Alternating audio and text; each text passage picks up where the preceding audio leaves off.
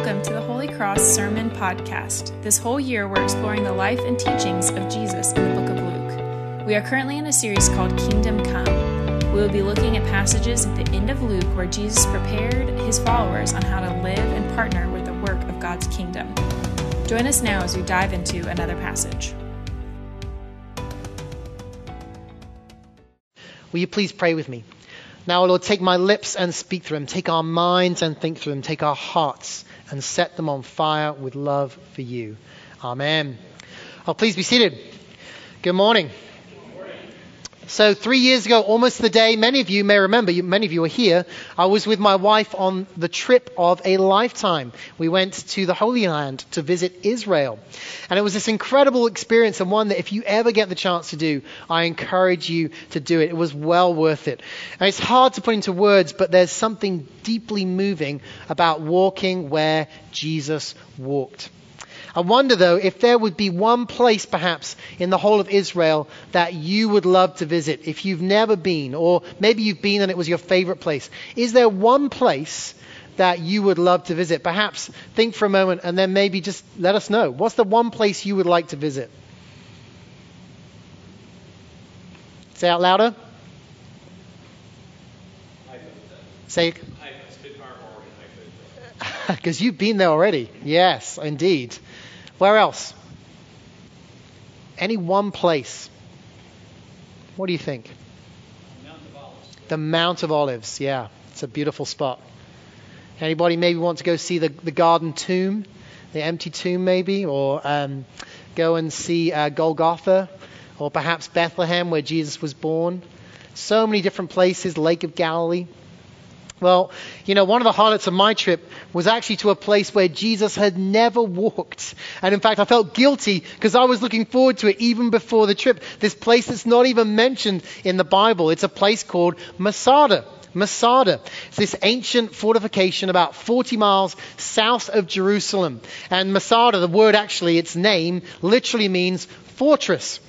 Uh, I've got a picture of it right here. Andrew, will you click to that? Here you can see Masada, this mountaintop right here. You see how it juts up, very steep on either side. And it's situated on this um, isolated rock plateau. And uh, you can get these incredible views, including of the Dead Sea that you can see in the background. Actually, skip to the next picture, Andrew. And there you see my wife, Melissa, and myself. And in the background, just in the haze, you can see the Dead Sea. That's where it is. A lot of people have heard of that, but never have heard of Masada.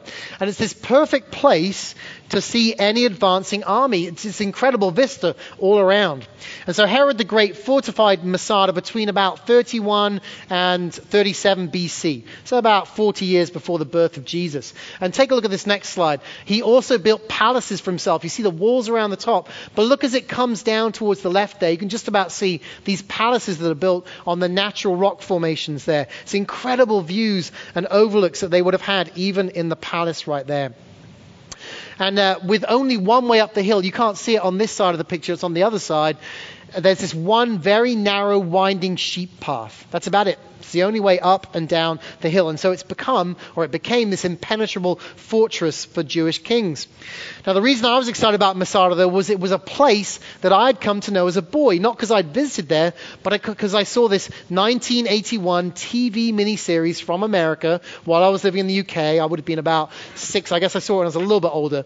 But this miniseries of an incredible event that happened there was the Roman siege of Masada. Okay? And here we see Masada right here.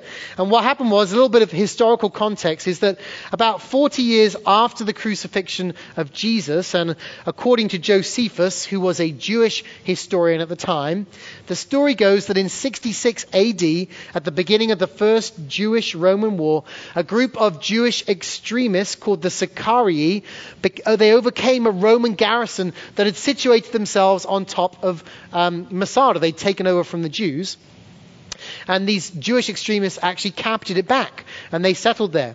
Well, shortly after, following the Roman siege of, Jerusalem and the subsequent destruction of the Second Temple, that would have been about AD 70, more Jewish families fled from Jerusalem and they settled on this mountaintop as well with the Sicarii.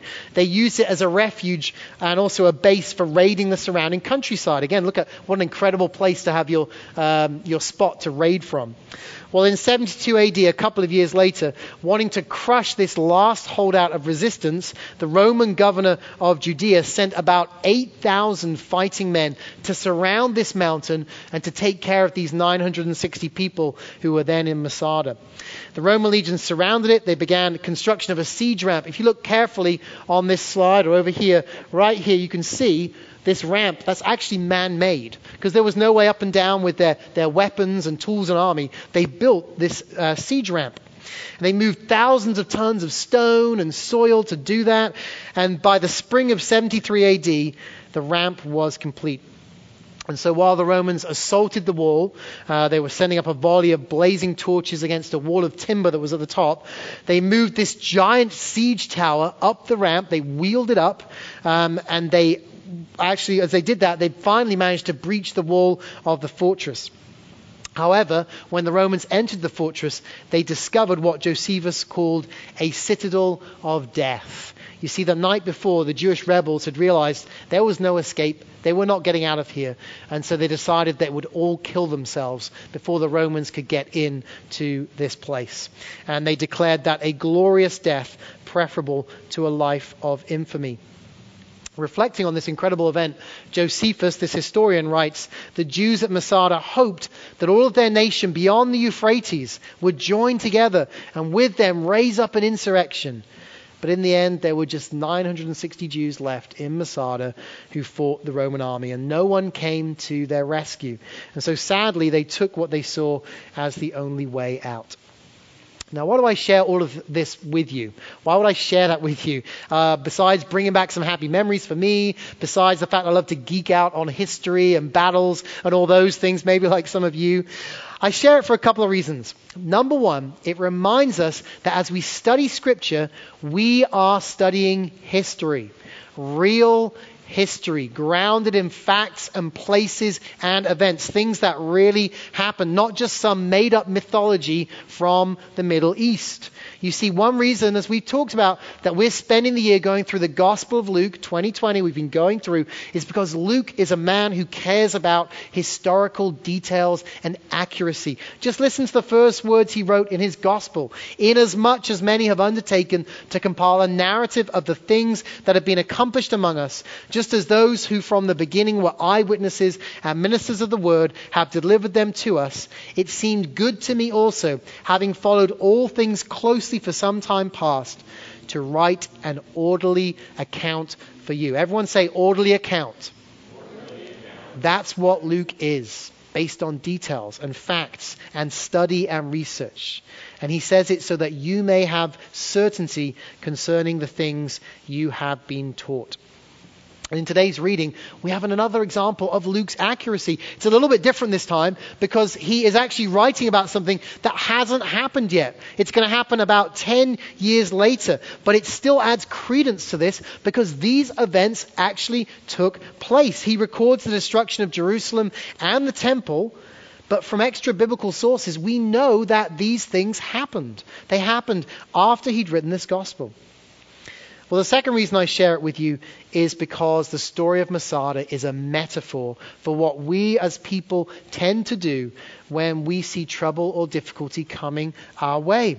See, the temptation is to retreat to a perceived fortress instead of trusting in the mighty stronghold of the one true God, and that Him alone we will find peace even in the most difficult of circumstances. So let's turn to our text for today and take a closer look at all of this. We've got it up on the screen for you. You're welcome to use your Bible if you brought one, or use your Bible app if you would prefer as well. Pull it up and let's take a look at this.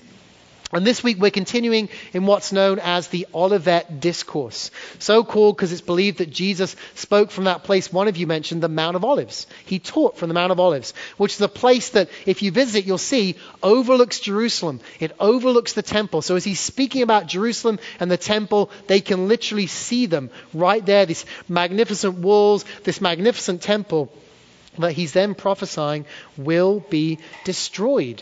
It's going to be destroyed. And also, he tells them his followers will experience earthquakes, they'll experience famines, they'll even experience pandemics, as well as persecution and martyrdom. He's what he's describing as a time when change in its totality is going to come upon them. It must have been hard for them to believe, but their whole way of life was going to be shaken up, their whole way of life was going to be different. It's this time between the first and second coming of Jesus that we ourselves still live within. And if you didn't hear Chris's sermon, I encourage you to go to holycross.net and to listen to it after this one. It's incredibly helpful. But the main point is that Jesus was showing his people then and now how to live when the world around us seems to be out of control and there's no way to get back to normalcy. To normalcy. Well, this week, we come to part two of the Olivet Discourse, and next week we'll finish with part three. And it's still the Tuesday of Passover week. Jesus is still teaching in and around the temple courts, and his words are becoming more and more prophetic. Now, remember what Chris said about prophecy. It has a telescoping effect. So think of a telescope, right? You pull a telescope out like that, but right here is the immediate view, and then right out there is Jesus Christ and his second coming and the fulfillment. So often when we're speaking in Scripture with prophecy, there's something immediate, but there's also something future as well. So, having said all that, let's get to part one of our reading. And in part one, we have Jesus speaking about what's going to take place in the present age, just 40 years from his prophecies. This is the immediate view of the prophetic. Look at verses 20 through 22. But when you see Jerusalem surrounded by armies, then know that its desolation has come near. Then let those who are in Judea flee to the mountains, and let those who are inside the city depart, and let not those who are out in the country enter it. For these are days of vengeance, to fulfill all that is written. Does this sound familiar? I mean, hopefully it will. It sounds a bit like Masada, right? What happens at Masada? And all the people who flee Jerusalem to the apparent safety of this mountain fortress. Well, as the Roman army approached and began to surround Jerusalem, they saw the impending destruction. They saw the desolation that was coming, which is an allusion to an earlier prophecy in the book of Daniel. And they fled. But not just to Masada. There were Jewish Christians as well in what's known as the flight to Pella, who around about the time of the Roman siege and the Roman destruction of Jerusalem, 70 AD, they settled in Pella and it became this Jewish Christian hub in the early days of Christianity. The disciples had miraculously been told by Christ to abandon Jerusalem because of the siege it was about to undergo. Well, these were the fortunate ones. The Romans were merciless in squashing this rebellion. Hundreds of thousands of Jews died at their hands. Tens of thousands of them were carried off in slavery to Egypt, of all places, the place they had escaped from in the exile. Thus, fulfilling the words of Jesus in verses 23 and 24. Alas, for women who are pregnant, for those who are nursing infants in those days, for there will be great distress upon the earth and wrath against this people. They will fall by the edge of the sword and be led captive among all nations, and Jerusalem will be trampled underfoot by the Gentiles until the times of the Gentiles are fulfilled this Gentile army of Romans had brought about a change in the normalcy of the Jews, the likes of which had not been seen in over 600 years. 600 years since the first temple was destroyed, and thousands of them were taken in captivity to Babylon. And 2,000 years later from this time that Jesus prophesies, the Jews have regained control of the promised land but there is still no temple in Jerusalem. I don't know if you know that, but there's no temple there. If you go and visit Jerusalem, on what's called the Temple Mount now sits a Muslim mosque. And as we were sat there looking at this Muslim mosque as a group, our guide was explaining where the Jewish temple had sat. And one of the guards by the Muslim mosque very loudly explained that there had never been a Jewish temple there. Oh, there'd never been a Jewish temple there. No, no, no. No, no. History is changing, it seems, at least for the Muslims. Well, normalcy has not resumed for the Jews. 2,000 years.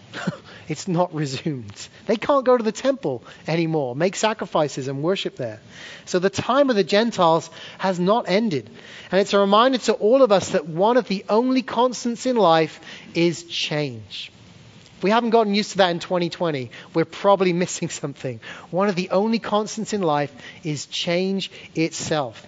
The question is, in the midst of change, will we trust the one who never changes, even when everything around us is constantly shifting? Well, let's move on to part two of our reading, verse 25. Jesus changes his focus here from the present age to the final age. So remember the telescoping idea. And to his second coming, he's talked about the immediate. Now he's talking about when he will return, however many thousands of years later that is. Verses 25 and 26. And there will be signs in sun and moon and stars, and on the earth distress of nations in perplexity because of the roaring of the seas and the waves, people fainting with fear and with foreboding of what is coming on the world. For the powers of the heavens will be shaken. Now, it's hard to know if we should take Jesus' words literally here because when we speak of prophecy, when there are prophetic words, often it uses imagery, it uses picture language to show us or give us a sense of what the impending change will feel like not what it might actually be like, but what it will feel like to us. Either way, though, we see that many people will be fearful and perplexed when Jesus returns. They will know in their heads that something strange is happening, something is not right. They will know it, but they will not understand what it is or why it's happening. And the human tendency when we go through a situation like this, and when we know something's happening, we're not quite sure why, is to get anxious, right? We start to worry and to fret. It starts to build within us. But as Christians, we do know what's happening. We do not need to be anxious about the future.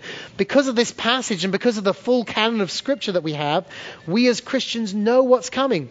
And so one Bible commentator puts it this way Then will the event towards which all ages are moving, for which the weary world has waited, and by which the work of the church will be crowned and our hopes fulfilled, namely the personal glorious appearing of the crucified, risen, ascended Lord. Or as Luke says in verse 27, and then they will see the Son of Man coming in a cloud with power and great glory. Jesus' return will be unmistakable. No one will be able to miss it. According to the Son of Man himself, there will be no question of who it is or if it's happening. No, when he comes, everyone will know whether it's a believer or a non believer. But the reactions of these two groups will be pretty different. For the non believer, it's going to be a time of distress and fear. Again, they don't understand what's going on, and they are not ready to meet with their Maker. And the consequences are going to be terrifying.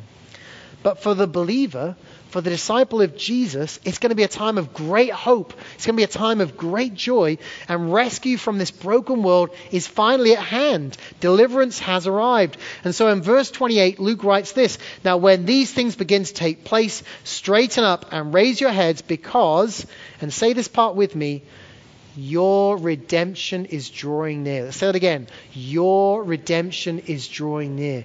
That is good news. Redemption in all of its fullness has finally come. Now, you might say, well, Jonathan, I was redeemed, wasn't I, when I said that prayer and I received Jesus into my heart?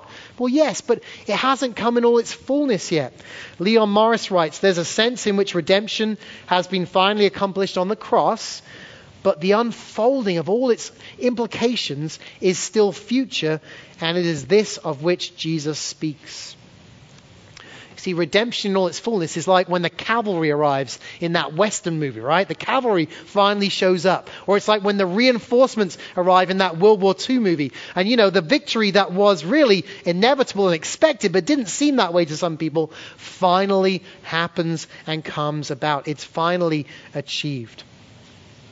Well, hearing all of this, those first disciples must have been greatly encouraged. And so too must have been the people that they shared it with these generations to come, especially as 40 years later, and they're living through the destruction of the Jew, uh, Jerusalem and the Jewish temple itself, they remember these words that they've been told, and they remember that even as they flee their beloved city on a hill, things are going to be okay. Redemption is drawing near.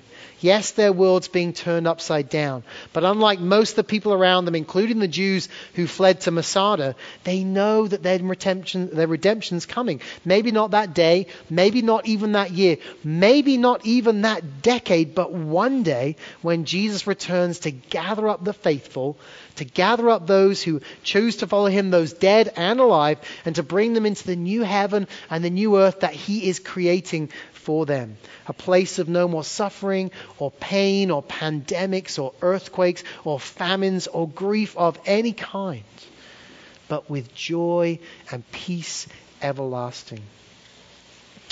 Well, as we come to a close, I think there are a couple of temptations for us when we read a passage like this. The first temptation is, of course, to just go like this. La la la la la la la la la la la la la la. I don't want to hear what you have to say, Jesus. I don't want to hear what you have to say, Jonathan. We don't want it. It doesn't fit within my Western notion of progress always advancing. The world is constantly advancing, Jonathan. Nothing bad like that could ever happen. No, no, no. Or it doesn't fit into our suburban idea, as Belinda Carlisle sang, that heaven is a place on earth, right? It doesn't fit into that idea either. And so we're tempted to bury our heads in the sand and hope that what Jesus says will never really happen. It's okay, Jonathan. We'll just forget about that passage. Let's go back to the, the lovey stuff, you know, the thing about loving your neighbor and all that. That's good. I don't want to hear that stuff about judgment. No, no, no. Well, another temptation, though, is to live with the mentality of the bumper sticker that I saw once that said, Jesus is coming. Look busy, right? The fear of his return at any given moment sends some of us into this frenzy of good deeds, hoping that when he comes back and he'll look at our lives and he'll go, Oh, well done, Jonathan. You did so much good stuff. It far outweighed all the bad stuff. Welcome in. Come on in, Jonathan. Not true. Well, one final temptation that we'll have, and we've talked about this already, is to run to the mountains, to head to the hills, or at least figuratively, to find our own Masada right? Our own place that seems to be a secure fortress apart from the Lord and just hope for the best. We're going to hunker down in that bunker, right? Maybe we do it by circling up the wagons of our family or our community where we live. We try to make sure that nothing unsafe or strange or threatening can enter in. No stranger, no one who looks different than us, no disease, no unwanted philosophy or uncomfortable teaching. We just try and keep safe, right? Or maybe we do it by stockpiling our wealth, our retirement fund, or our possessions, and trusting that these things will be enough to get us through any turmoil that comes our way. Or maybe we do it through the fortress of our good deeds, or of our reputation, or of our success, right? Or our looks, or our health. You name your own fortress. If you're honest, you know you have one. We all have them. But just like the Jews at Masada, it isn't too long until we discover that something always gets in, something always finds a way, something always breaks down the gate of our fortress. And that fortress that we thought was impenetrable is just an illusion. Perhaps cancer comes along. Maybe the stock market crashes. Perhaps a loved one dies or a spouse cheats on us. Maybe a child gets addicted to opioids or a parent to alcohol. Perhaps a job is lost, abuse occurs, a natural disaster happens, or even a global pandemic comes along. And the fortress that we thought was safe is overrun. And the temporal thing that we had trusted in to save us never shows up. It doesn't deliver. Friends, none of these temptations is the right response when trouble or change comes our way.